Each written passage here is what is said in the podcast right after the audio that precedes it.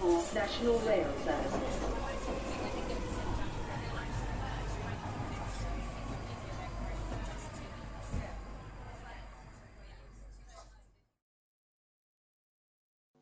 Bine ai revenit în stația Londra.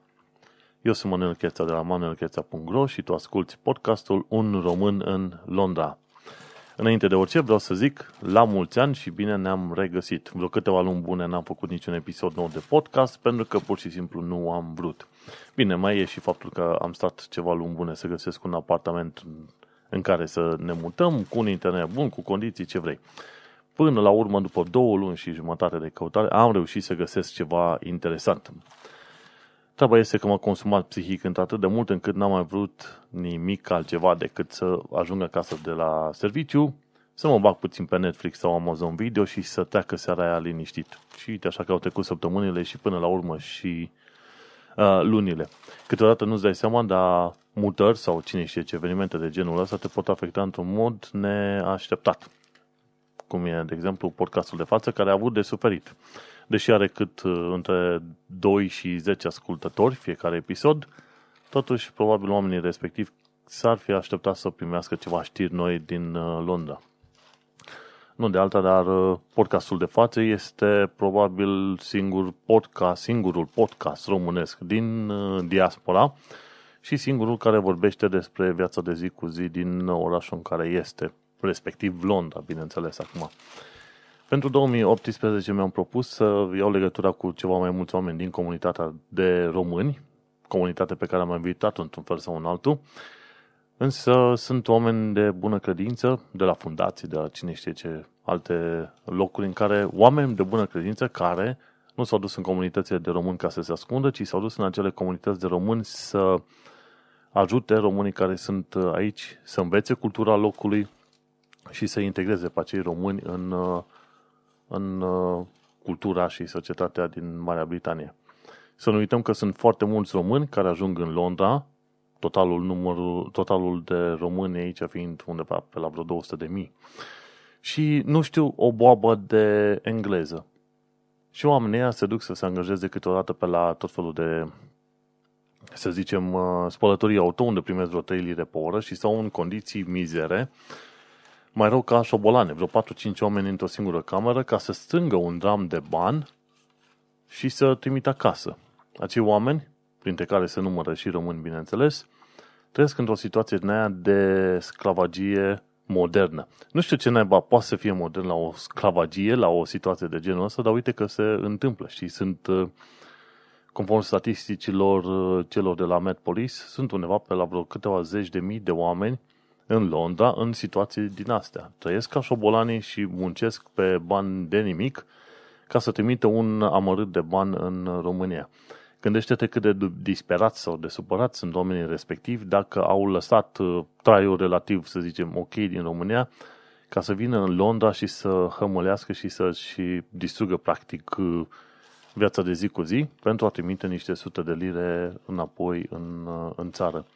Cel mai rău lucru din toată afacerea asta este că oamenii care vin aici numai și numai pentru bani, nu pentru cultură, nu să cunoască altceva, este că vin într-un fel și pleacă în exact același fel.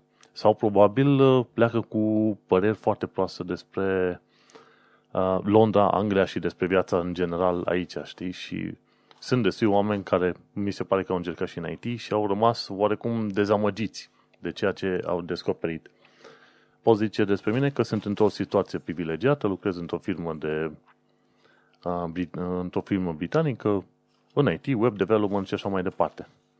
Pot să zic că, într-un fel, hai să zicem, am avut noroc, deși norocul mi l-am făcut cu mâna mea. No, și anul ăsta am să încerc, fără mari promisiuni, să ajung mai mult în comunitatea de români, bineînțeles să promovez și podcastul, dar să și înțeleg grupurile de români și să vedem dacă pot transmite prin podcastul ăsta părerea generală și lucrurile de zi cu zi din viața românilor uh, din uh, Londra. Într-un fel, eu caut să prezint aici latura londonezului, nu neapărat a unui român oarecare, și latură care spune ceva de genul ăsta. Dacă vrei să mănânci în oraș la prânz în fiecare zi, te duci la Tesco.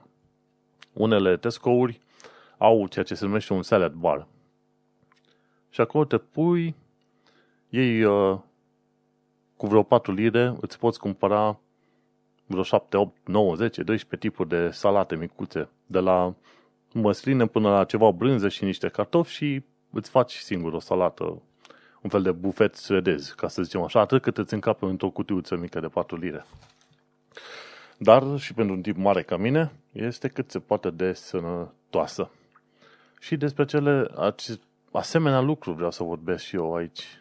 Viața de zi cu zi, viața, viața londonezului, viața mea, viața românului și să vedem, poate găsim un numitor comun și poate, într-un fel, îi fac pe oameni să fie mai mult uh, interesați de locul și cultura locului decât de banii pe care i-ar putea face în Londra.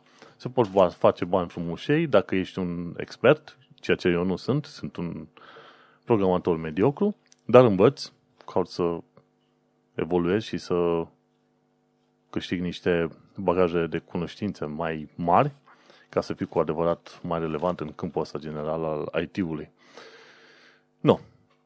Și așa, să intrăm în uh, știrile săptămânii care a trecut, respectiv 1-5 ianuarie. Și foarte mișto e că 1 ianuarie a picat chiar într-o zi de luni. Până în alta, nu știu cum au petrecut oamenii de Crăciun și de Revelion în Londra, însă noi am stat pe acasă. Nu ne-am bătut capul prea mult să vizităm locuri tocmai în ziua de Revelion și în niciun caz n-aș fi dat între 50 și 150 de lire să stau în picioare 4 ore ca să văd cele 10 minute de foc de artificii din centrul Londrei. Focul de artificii a fost undeva pe la London Eye și mi se pare că vreo 100 de mii de oameni au plătit ca să stea pe South Bank, pe partea de sud, pe partea opusă. Um, da, era pe sud sau pe nord? Cred că era pe nord, pe partea opusă London Eye și în felul ăsta să vadă artificiile de foarte aproape. Eu n-aș fi stat 4-5 ore numai ca să văd niște artificii. În mod normal, cei de la Evening Standard făceau niște recomandări ca să te duci pe oarece blocuri din zonă, la barurile sau localurile respective, ori din anumite parcuri poți vedea acele artificii. La adică ne-am fi putut duce și noi la Greenwich Park, care e aici, dincolo de Tamisa, de unde stau eu, în zona Isle of Dogs, dar uh, am preferat să stăm pe acasă și să zic sincer, nu am regretat. În primele zile, 1 și 2 ianuarie, nu avem niciun ziar, așa că nu avem știri din Evening Standard. Eu folosesc Evening Standard, după cum bine știu cei 1-2 oameni care ascultă podcastul. Și, în schimb, știrile le începem din 3 ianuarie 2018. Inițial scrisesem 3 ianuarie 2017, dar uh, cred că voi fi scuzat până prin februarie dacă tot încurc 2018 cu 2017. Și iată ce aflăm. Aflăm că condițiile din spitale s-au înrătățit într-atât de mult încât uh, un uh, parlamentar din zona Tuting, pe numele ei dr. Rosena Alin Khan, de la St. George Hospital, a spus că asemenea condiții nu s-au pomenit în ultimii 10 de ani de zile, dând vina pe guvernul conservator, care se pare că a tăiat o serie de fonduri. Așa, și discutăm aici de un parlamentar care este și doctor și care și activează ca doctor în viața de zi cu zi. Rosena Alin Khan, care este la St. George Hospital în Tuting. Un Tuting unde am stat prima oară când am venit în Londra.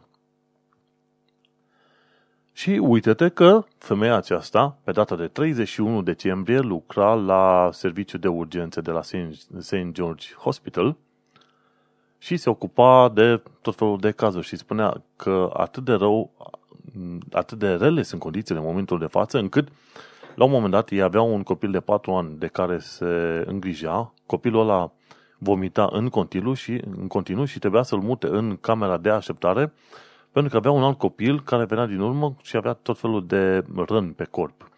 Răni de la, nu mușcături, ci probabil alergii. Și zice, condițiile în care echipele medicale lucrează sunt cele mai rele din întreaga mea carieră.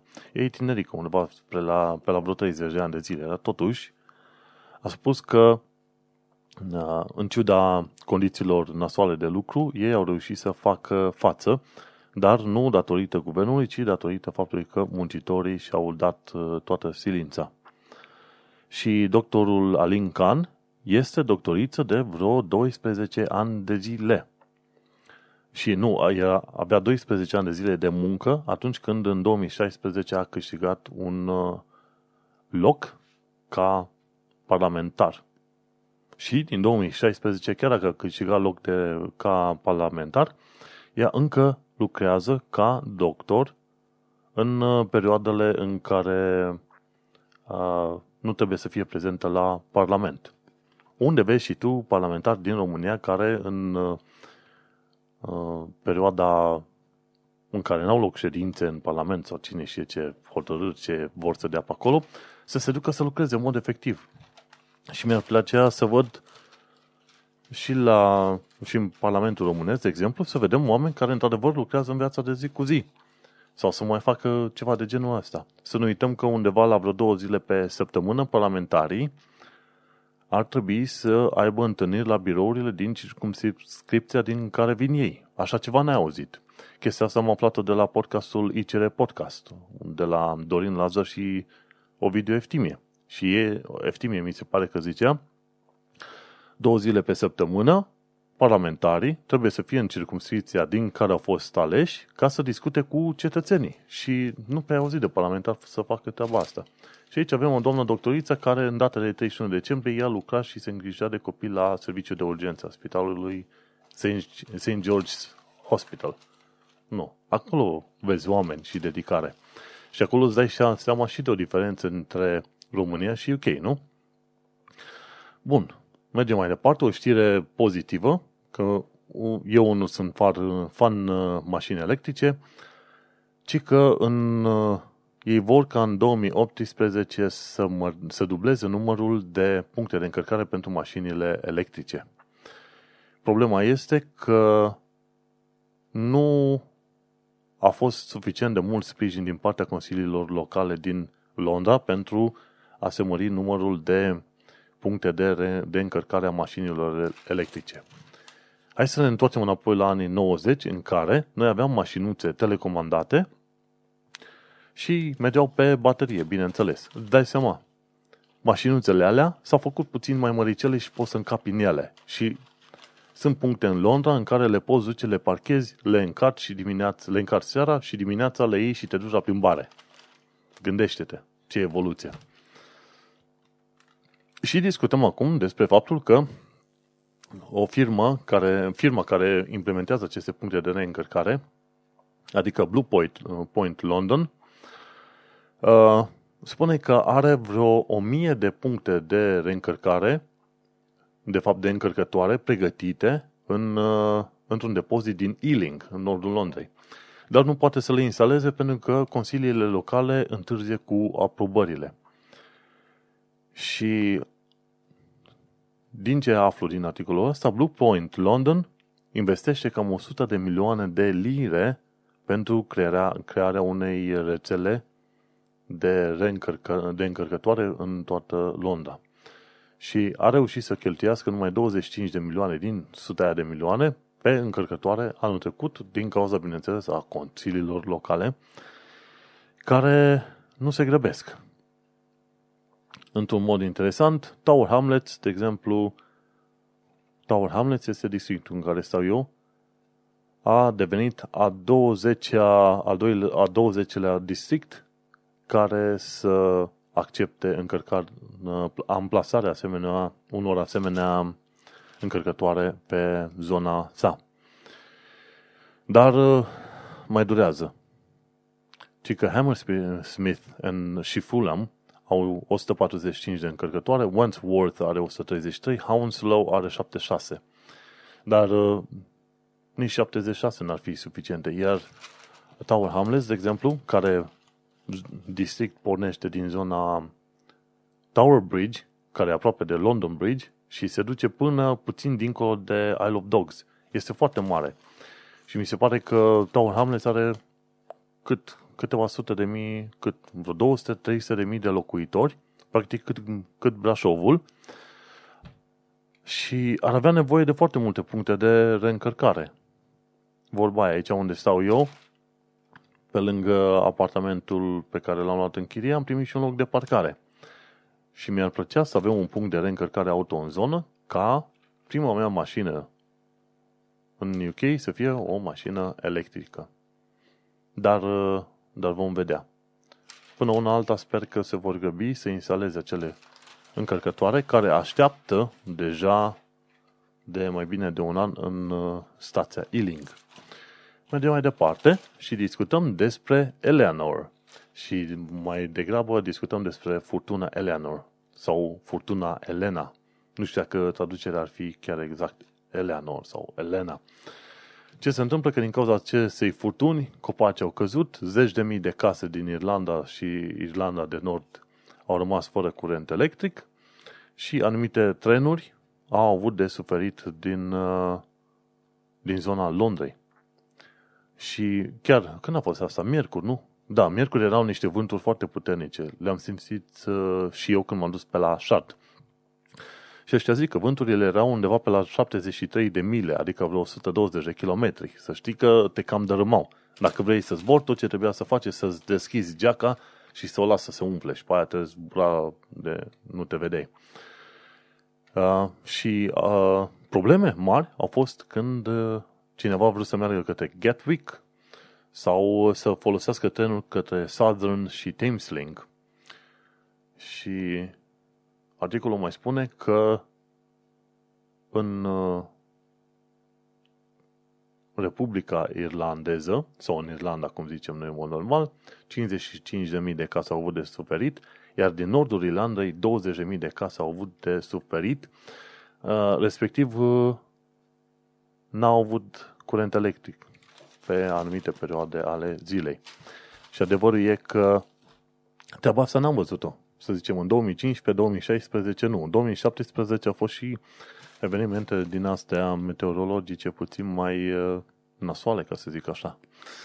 Și aici chiar arată foarte interesant o imagine a unei mașini de poliție stând de gardă la un copac care a căzut peste stradă. Mm-hmm. Furtuna asta, Elena, e foarte supărată. Bun, și cam asta a fost cu știrile de, din ziua de miercuri. Adevărul este că anul ăsta mă aștept să fie chiar mai cald decât anul trecut și vremea să fie din ce în ce mai nasoală. Dar, hai să combatem un mit, dacă tot suntem la ideea de vreme. În Londra plouă chiar mai rar decât în Brașov. Ca să zicem clar, în Londra plouă chiar mai rar decât în Brașov. În schimb, ce găsești în Londra sunt uh, mai puține zile însorite decât în Brașov. Dacă ei să face așa o comparație. Și tocmai de aceea oamenii zic adesea că vremea din Londra este nasoală. Dar dacă ei să iei pe ansamblu, clima locală este nițel mai caldă, în genere temperaturile sunt undeva între 0 și 20 de-a lungul anului, ok? Ploi nu așa de mult de pe cum sunt în Brașov, dar în schimb foarte des vei avea zile înnorate. Cum sunt eu, cum sunt un uh, șoarec de calculator, eu mă bronzez la monitorul de la muncă, așa că de fel uh, nu tânjesc extrem de mult după zile senine, după soare și așa mai departe. Așa că pentru mine mutarea de la Brașov la Londra nu a însemnat o durere prea mare din punctul ăsta de vedere. Atâta timp cât am un monitor aici și am un monitor în Brașov, cam uh, din punct de vedere al vremei, vremii, pardon, situația este la fel. A trebuit să iau o pauză acum, pentru că am trecut printr-o sesiune de tușit de mai bine de o săptămână și ceva, m-am prins o răceală sănătoasă, n-am dureri de cap, n-am febră, nu mă doare niciun fel de mușchi, nu vomit, n-am gripă. Mi-am făcut vaccinul antigripal prin octombrie. Sunt scăpat. În schimb, n-am scăpat de răceală. Și partea enervantă este că uneori am niște sesiuni din asta de tușit atât de grozave, încât uh, trebuie să mă opresc și eventual să-mi țin aerul și să mă țin chiar de gât o perioadă ca să-mi revin. dar hai să continuăm acum cu știrile de joi, 4 ianuarie 2018, adică ieri. Că noi, noi, eu fac înregistrare acum la ora 10 seara, în data de 5 ianuarie 2018. Tot era să zic 17, nu? Am zis că o să greșesc. Și ce să spune? La fel ca în anul 2017, ne pare rău, suntem plini, nu putem să vă primim la urgențe. Bine, nimeni de la urgențe nu o să zică treaba asta. În mod întâmplător, ce se va întâmpla este ca în perioada sărbătorilor să chemi mașina, ambulanța și să stai câte o jumătate de oră sau uneori câte o oră sau poate chiar mai mult la, în curtea spitalului pentru că nu te pot primi și pentru că sunt foarte mulți oameni. Și este probabil la fel ca în România când primarii sunt luați prin surprindere de către zăpada care știam fiecare că va veni. De fiecare dată când vine iarna, spitalele din Londra sunt supraîncărcate. Aici zice undeva la 100% la anumite spitale din cauza multelor urgențe care vin. N-am auzit până acum niciun fel de soluție de pregătire pentru perioada de iarnă. Să zici, bă, aducem mai mulți angajați, mai strângem angajați din anumite părți sau ceva.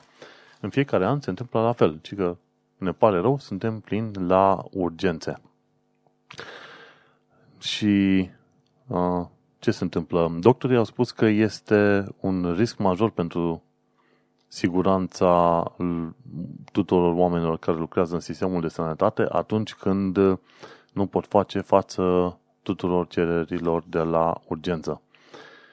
Și ci că 55.000 de oameni vor avea operațiile anulate în ianuarie din cauza sezonului rece și din cauza celor mulți pacienți care vin la urgențe.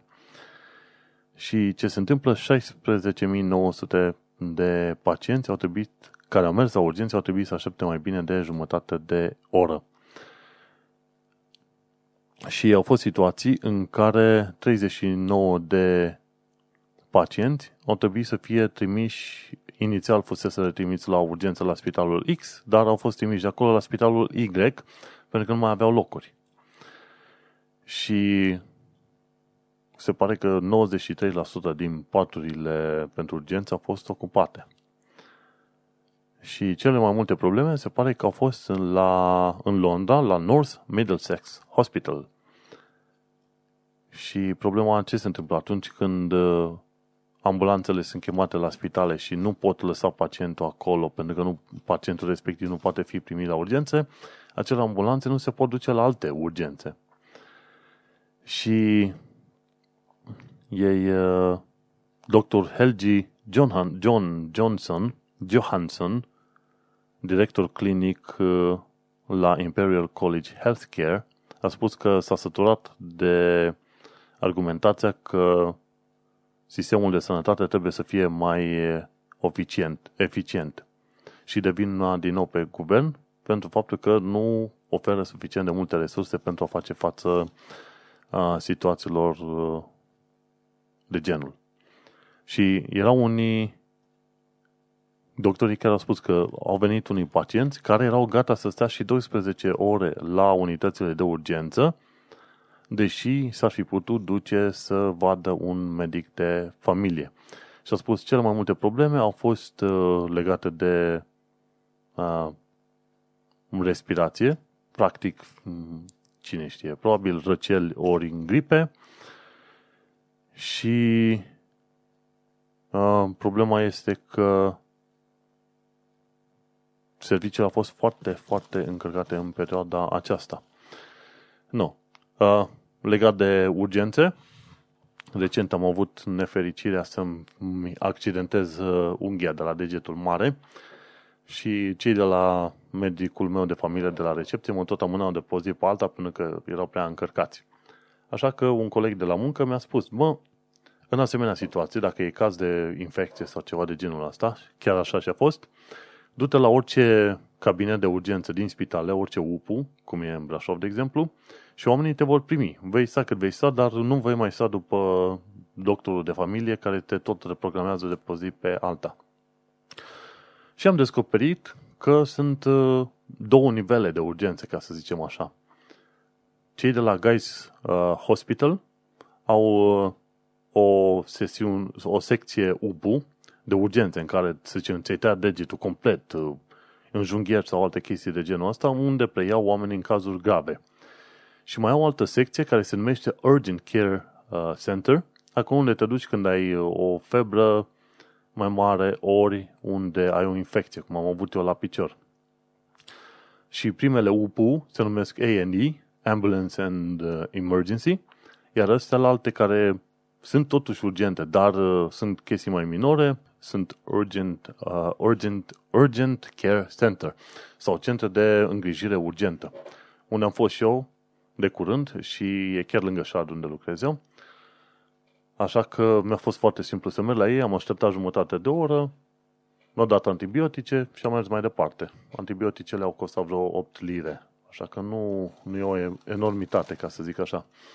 Dar trebuie să știi că dacă nu dai de doctorul tău și este o problemă cât de cât gravă, mai bine te duci la urgențe la spital, ori dacă nu la un urgent care center, tot de la spitalul respectiv, ca să te trateze. Oamenii nu te vor trimite acasă. Uh, diferența între urgent care center și A&E este că la urgent care center au program limitat de la 7 dimineața până la 7 seara, de exemplu, pe când la urgențe au program 24 din 24 uh, de ore. Bun, mergem mai departe. Uh, gara de la London Bridge, în mare parte, este acum uh, renovată și a fost deschisă. Când ajungi la London Bridge, vei descoperi că este șardul acolo, dar nu numai asta. Vei descoperi că este și o gară în toată regula unde vin trenuri de prin, de prin țară. Și gara de la London Bridge, din ce am observat, este ceva mai mare decât gara din uh, București, gara de nord din București, dar mult mai mișto și mai fain făcut. Bine, discutăm de Londra unde și bugetele sunt altele, dar și interesul este altul. Așa că dacă vrei să vizitezi o gară mare și mișto, nu uita să mergi pe la London Bridge. Trebuie să știi că pe anumite părți din gara respectivă se poate intra numai dacă ai uh, card sau bilet de călătorie valabil și arată foarte fain. Nu știu dacă o să pun poze în curând pe blog, dar am făcut vreo două, trei poze la nouă aripă a gării respective și arată chiar foarte mișto și modern. Mergem mai departe. Un articol spune că Londra plus zona de sud-est al, a UK are 2 milioane de firme. Bine, articolul în sine, titlul în sine um, ex, exagerează pentru că în acele 2 milioane de firme sunt trecute și PFA-uri, știi? Și atunci, în uh, Londra poți să fii PFA dacă ești freelancer, de exemplu, știi? Și un lucru interesant, și așa cum ziceam, un lucru interesant este că aceste PFA-uri sau freelanceri sunt trecuți ei la, la statistica asta de firme. Dar să nu uităm că foarte mulți oameni, foarte mulți din acești freelanceri lucrează în gig economy. Gig economy înseamnă economia creată de servicii ca Uber sau Deliveroo, Uber Eats, chestii din astea. Adică ai o aplicație și îți faci un uh, PFA sau un freelancer aici în UK și practic preiei task-uri și joburi prin aplicația respectivă. Așa cum sunt foarte mulți oameni angajați la Uber, trebuie să-și facă un fel de freelancing, un PFA din asta. Și la fel cei de la Deliveroo, care merg cu bicicletele și îți aduc mâncare acasă din diferite puncte. Și mai, mai sunt multe alte asemenea servicii, cum sunt și oameni în IT care lucrează ca freelanceri. Și atunci, teoretic, Londra ar avea 1,3 milioane de asemenea firme, dar o bună parte din uh, aceste 1,3 milioane sunt, bineînțeles, freelancer, oameni individuali care lucrează pentru tot felul de servicii, cum ar fi Uber, Deliveroo, servicii de IT, contractori în, uh, în diverse lucruri. Dar, chiar dacă am exagerat și am spune că un milion din acei 1,3 milioane de firme sunt uh, persoane, indivizi care lucrează ca PFA sau freelancer, tot am rămâne cu vreo 300 de mii de firme care sunt în Londra. Gândește-te, 300 de mii de firme. Bineînțeles că Londra este enormă. Dacă stai să te uiți dintr-un colț în altul, Londra este ca o pizza uriașă cu un diametru de vreo 50 de kilometri. Și atunci, uh, vrei nu vrei, în mod sigur găsești extrem de multe locuri în care să lucrezi, de la baruri, la restaurante, la muncă în IT, la muncă, ce știu, recepție, orice vrei tu. Gândește-te, ar fi 300.000 de firme care angajează oameni în toate domeniile posibile și imposibile.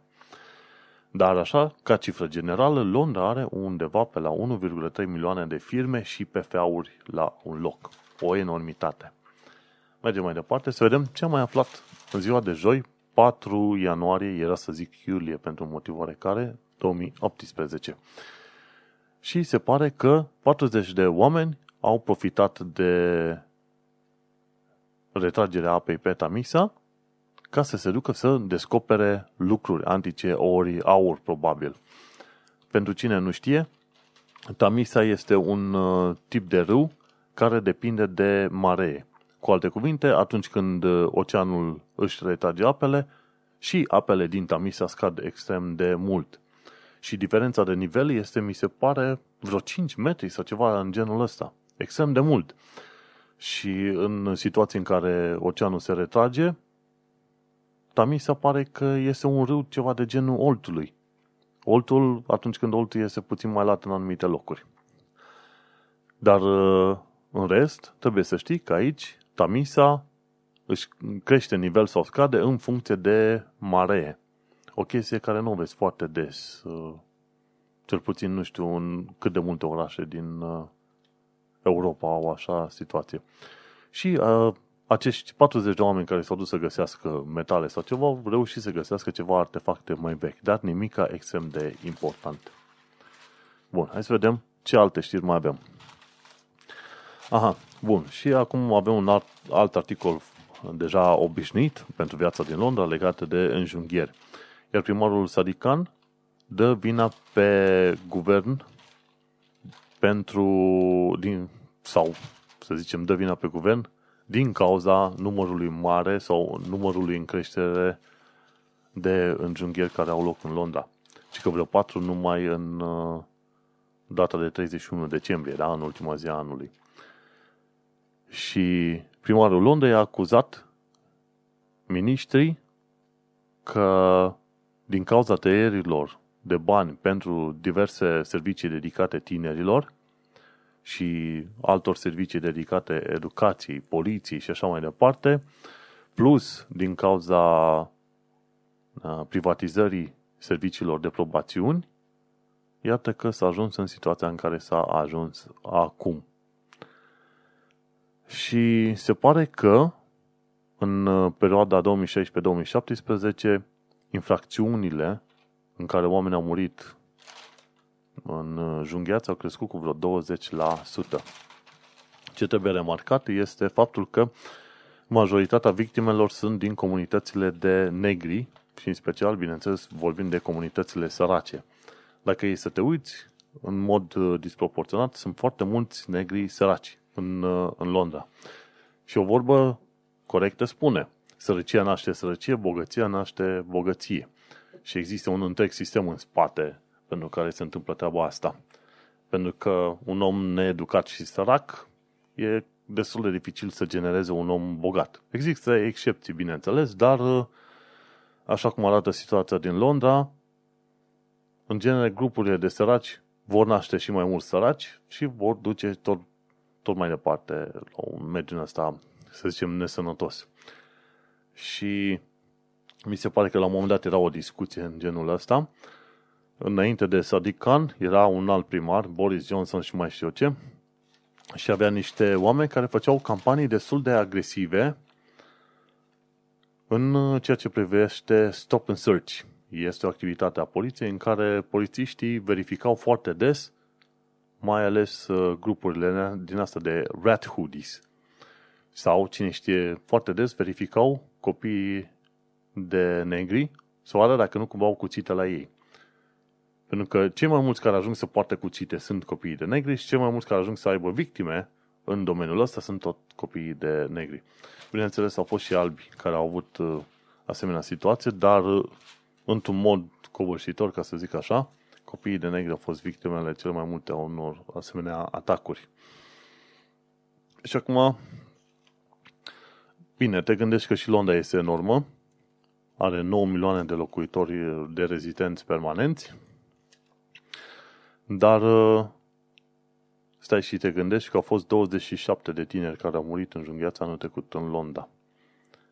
Și dacă stai să faci comparație cu București și care are vreo 2 milioane de locuitori, nu știu cât de multe cazuri de înjunghieri și oameni au murit prin înjunghiere ai auzit în uh, București.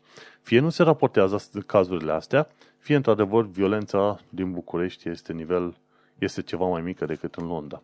Probabil ar trebui să-l întreb pe Ovidiu Eftimie, pentru că omul locuiește acolo. El este și podcastul la ICR Podcast și uh, poate ar putea să-mi dea și el mai multe detalii.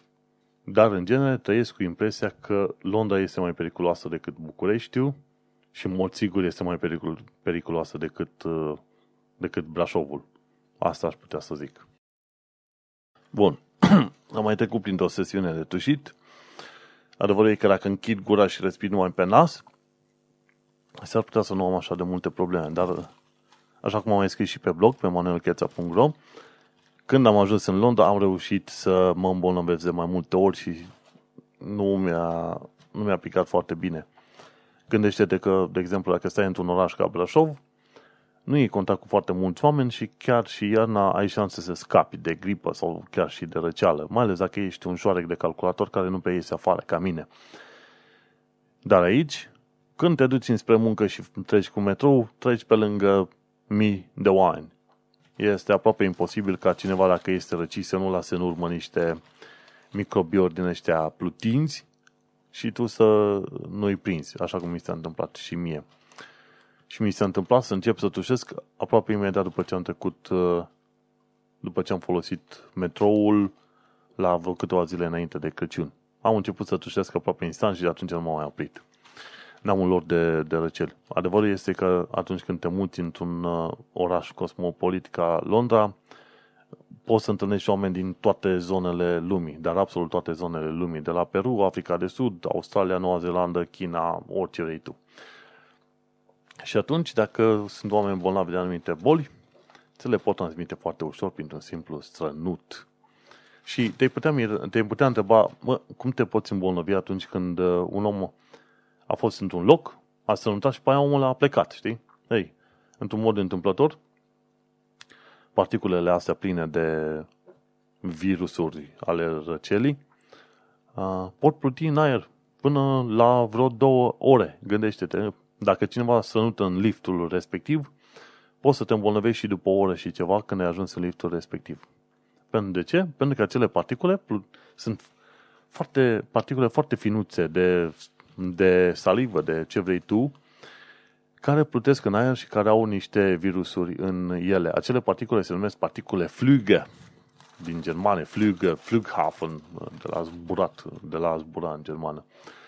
Și uite că acele particule Odată ce au ajuns în sistemul tău respirator, pac, pac, începi să tușești ca un uh, fumător din ăla înrăit, știi? Care fumează de zi, când simți că scoate plămânul acum din el. Așa că cred că foarte curând voi evita folosirea metroului și cine știe, poate trec la bicicletă sau ceva. Dar drumul până la muncă este de vreo, numai de vreo 7 km, așa că trebuie să văd ce soluție aș putea găsi.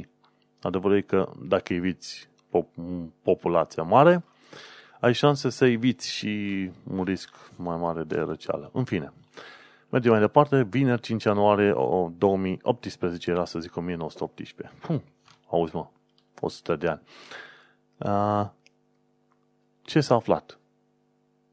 S-a aflat faptul că 895 de profesori și învățători au primit uh, penalizări și amenzi din partea instituțiilor de învățământ pentru că au ajutat copiii să copieze. Îți dai seama, 895.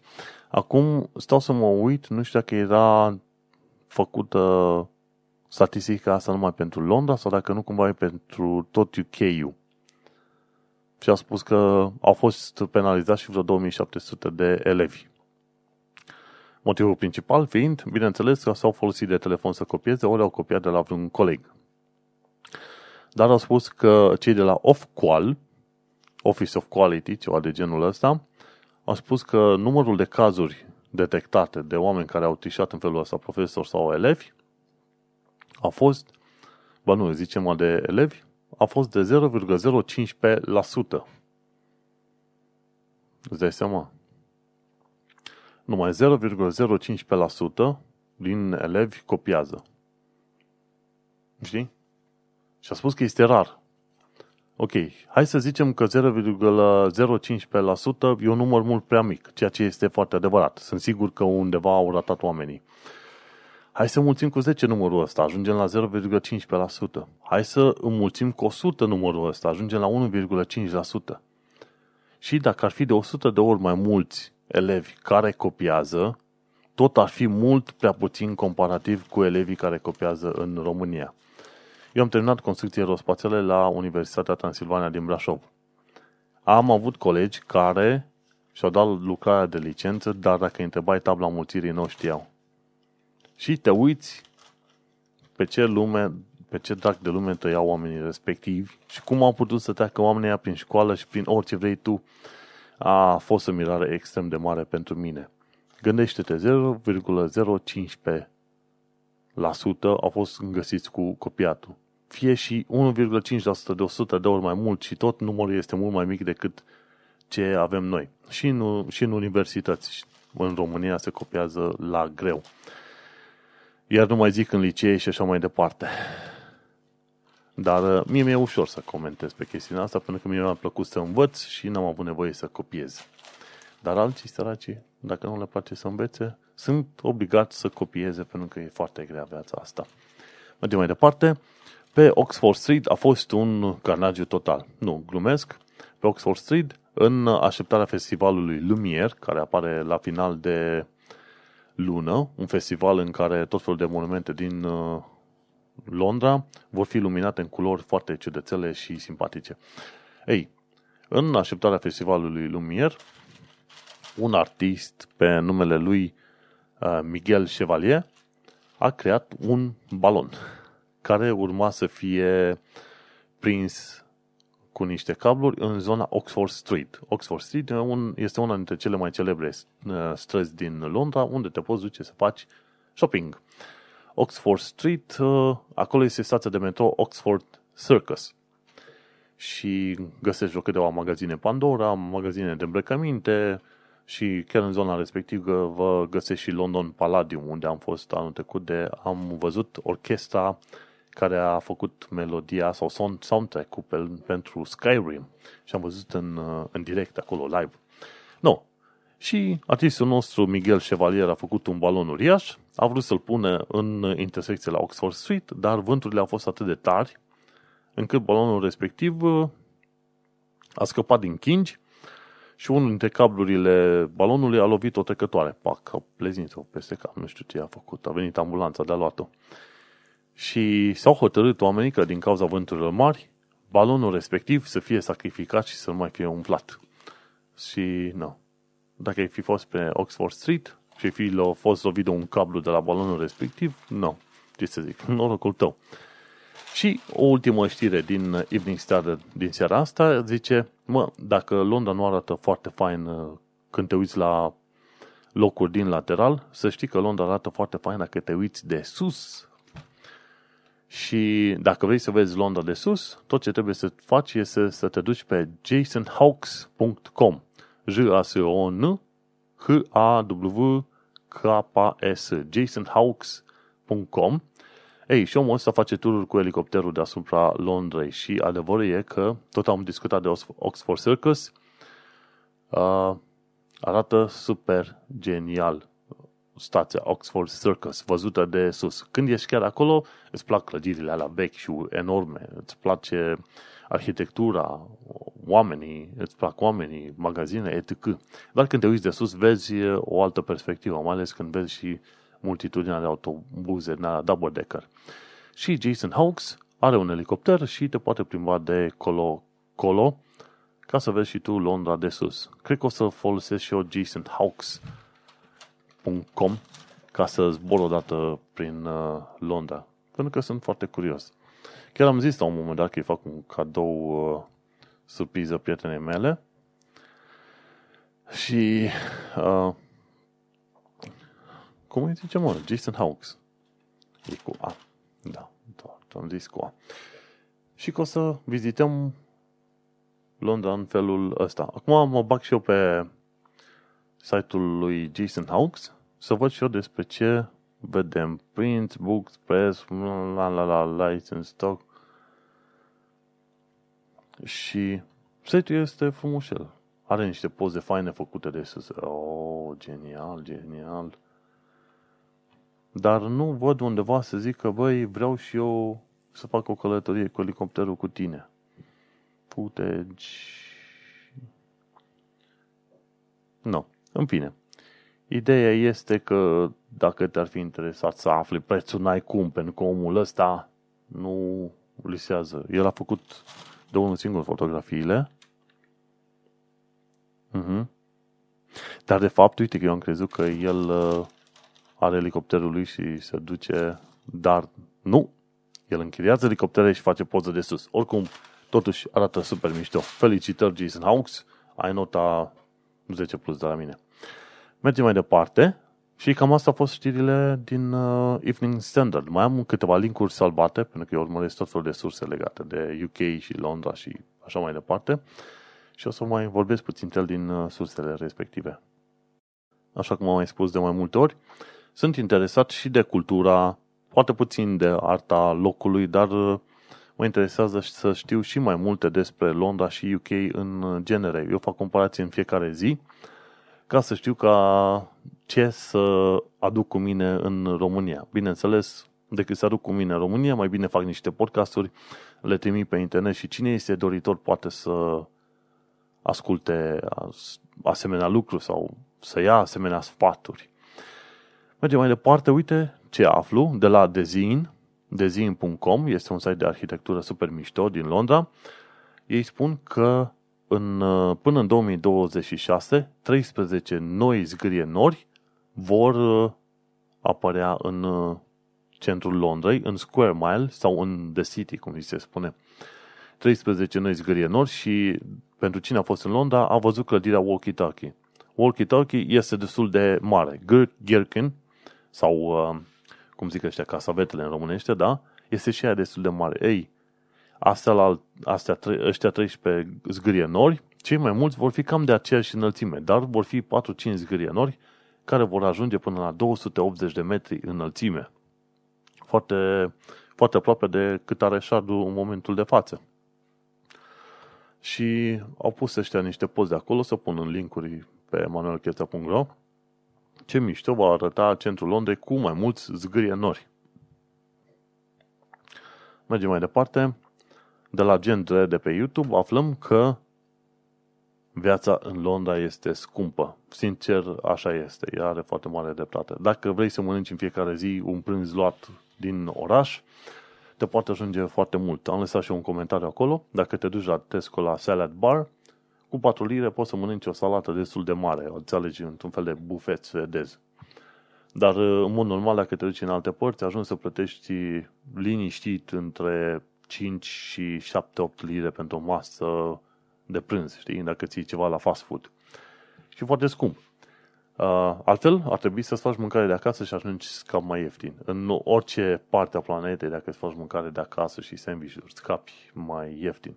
După aia tipa vorbește și de chirii, a găsit chirii ieftine, dar am văzut că nu a avut pretenții extraordinar de mari, totuși, unde a găsit e fain.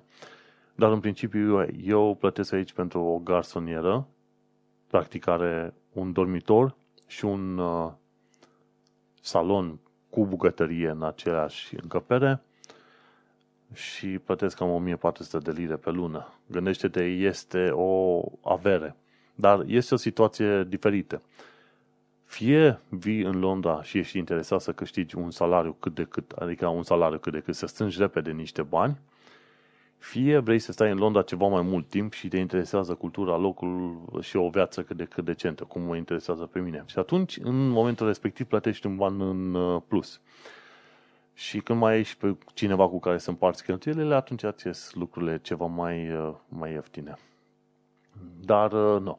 În principiu ajung la totalul cheltuielilor pe lună pe la vreo 2000. Strângând la un loc Netflix, Amazon și ce vrei tu. Și E într-adevăr supărător, dar viața în Londra, dacă vrei să ai o viață decentă într-o zonă relativ ok, în care să nu-ți fie teamă să te duci până la magazin sau vreo chestie, atunci ajungi să plătești, plătești o avere, practic o avere. Londra nu este cel mai scump, scump oraș din lume, dar în mod sigur este în uh, top 10 orașe scumpe din lume. Și tipa are dreptate. Londra este scump ca, este scump ca dracu. Și sunt locuri unde plătești pentru o bere între 5 și 7 lire. Dacă sunt unii care sunt mari băutori de bere, ajung să cheltuie 15-20 de lire. Și dacă vrei un cocktail sau ceva, cheltui și mai mult. Gândește-te că sunt britanicii care se duc joia și vinerea, se duc neapărat la, la o băute pe la puburile locale. Și oamenii ajung să cheltuiască în fiecare rând între 30 și 50 de lire, da? 100 de lire pe săptămână zboară numai așa pentru că se duc oamenii prin puburi.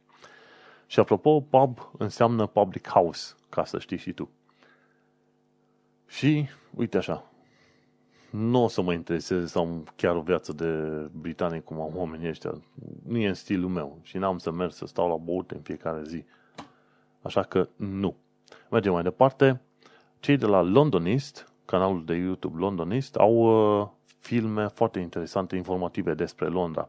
Unul dintre filme este despre modul în care sunt reparate scările rulante de la stația Holborn. Uh, în mod normal, dacă te duci la Holborn, în mod sigur iei linia Piccadilly și cu linia Piccadilly te duci către Heathrow, are aeroportul Heathrow. Cu puțină baftă ajungi la aeroportul Heathrow în aproape timp util. Cu puțină baftă, dar de obicei Piccadilly are atât de multe probleme încât atunci când uh, vrem să plecăm, ne ducem la Paddington Station, luăm Heathrow Express și ne ducem până la aeroportul Heathrow cu Heathrow Express ajungi în 15-20 de minute și ai numai două opriri. În schimb cu Piccadilly ajungi în vreo 50 de minute și ai vreo 22 de opriri. Problema e că sunt situații în care trenurile sunt anulate, sunt situații în care oamenii sunt dați jos și trebuie să aștepte un alt tren să îi preia pentru că cine știe ce probleme sunt pe linie. Așa că dacă pleci către Heathrow, ia-ți un bilet la Heathrow Express, nu mai sta după Piccadilly, pentru că s-ar putea să ai probleme la întoarcere de la aeroport ne permitem să luăm Piccadilly, pentru că dacă are probleme și nu merge, putem să schimbăm cu alte linii și ne permitem să pierdem timpul pe, pe drumuri. Nu. În fine, Londonist, un uh, filmuleț interesant despre cum se repară scările rulante în uh, metroul londonez. Ca idee, sub zona pe care prin care se plimbă oamenii, cel puțin în zona aia a scărilor rulante, mai este aproape un tag încăpere în care oamenii, uh, cei tehnicienii trebuie să se pune să repare toate locurile, să aducă motoarele, să facă cine știe ce lucrări de întreținere. Și e foarte interesant să vezi modul în care TFL se ocupă de modernizare și întreținerea metroului. Un alt lucru tot de la Londonist, cum funcționează London City Airport. London City Airport este dincolo de Isle of Dogs. E un aeroport practic aproape în mijlocul uh, orașului. În fiecare zi poți să vezi zeci de avioane zburând de la London City Airport. Și acolo explică modul în care au loc operațiunile de la aeroportul respectiv. Este foarte interesant, numai 4 minute și ceva, super fain. Mergem mai departe. Uh, cei de la Real Engineering de pe YouTube au făcut un film uh, de vreo 9 minute în care explică cum uh, a schimbat, cum a fost transformată societatea de către metroul londonez. Pentru că ei au început să lucreze la metroul londonez încă din 1820. Prin 1850 era funcțional și mi se pare că prin 1850 au făcut prima linie, cred că era linia Northern, care trecea pe sub, pe sub Tamisa. Și inițial ei au făcut linia de metrou, cele care au fost făcute primele, se construiau în felul următor. Făceau un șanț mare, în șanțul ăla începeai să pui liniile de metrou și acoperământul, practic uh, boltele de beton și pe aia peste puneai pământul înapoi. Dar ca să treci pe sub Tamisa nu puteai, nu puteai să faci asta, așa că au trebuit uh, inventate noi dispozitive care să-ți permite să treci pe sub râul Tamisa și să faci uh, liniile respective. Bun, și ajungem la o chestie interesantă. Lumiere London, festivalul de lumini din uh, Londra, are loc între 18 și 21 ianuarie 2018 și practic uh, are loc în uh, Mayfair, Westminster și Victoria, South Bank, Waterloo, King's Cross, Fitzrovia and London's West End. În zonele astea au loc tot felul de instalații în asta de lumină și sper să prind și eu măcar unele dintre ele. M-aș duce probabil mai mult la South Bank și Waterloo. Uh, în zona South Bank este de fapt London Eye și mi-ar fi cea mai apropiată comparativ cu alte, alte zone de pe acolo. M-aș putea duce eventual și către London West End, între South Bank și West End este chiar Covent Garden, este poate la o dată zona aia și poate mă ajute și pe acolo în vizită. Dar, dacă mă enervez, mă duc și către Hyde Park și cu ocazia să verific uh, Mayfair. Că, că și acolo au uh, spectacol de lumini. Este o chestie foarte interesantă și dacă ești în Londra, de ce nu, între 18, 18 și 21 ianuarie, du-te să vezi luminile din Londra. Anul ăsta mi-am propus să vizitez puțin mai multe locuri, să discut cu puțin mai mulți oameni, să fac mai multe poze și să cunosc mai bine istoria locului. Adevărul este că nu voi sta în Londra foarte mult timp, uh, probabil încă vreo 2-3 ani după care o să ne luăm zborul. Cel mai probabil, cine știe, poate Olanda sau Danemarca, Norvegia, Suedia, cine știe care este treaba. Uh, inițial am venit în Londra ca test sau ca antrenament și se pare că în continuare va rămâne un test și un antrenament. Când am decis să plec, plec, aveam, să zicem, vreo două opțiuni, fie Germania, fie Londra și am ales Londra din uh, motive evidente și până un alta nu îmi pare rău pentru că în principiu pentru ăștia din IT sau web development se găsește un loc de muncă pentru oricine și nici nu trebuie să fii geniu sau mare specialist sau ceva. Suficient să fii un mediocru ca mine și îți găsești un loc de muncă. Important este să fii muncitor și să pui umărul la treabă. Până una alta, cam acesta a fost primul episod de podcast din uh, anul 2018. În principiu vreau să fac pe mai departe tot așa o dată pe săptămână. Sperăm că nu mai trebuie să mă mut din nou în altă parte, ca mai apoi să fac o pauză de podcast timp de X luni de zile. Cam astea au fost știrile din prima săptămână și primele mele impresii. Întrebări, declarații de dragoste și amenințări și alte chestii se pot trimite pe blogul manuelcheța.ro Eu sunt Manuel Cheța, tu ai ascultat podcastul Un român în Londra și ne auzim pe data viitoare. Baftă! National Rail Services.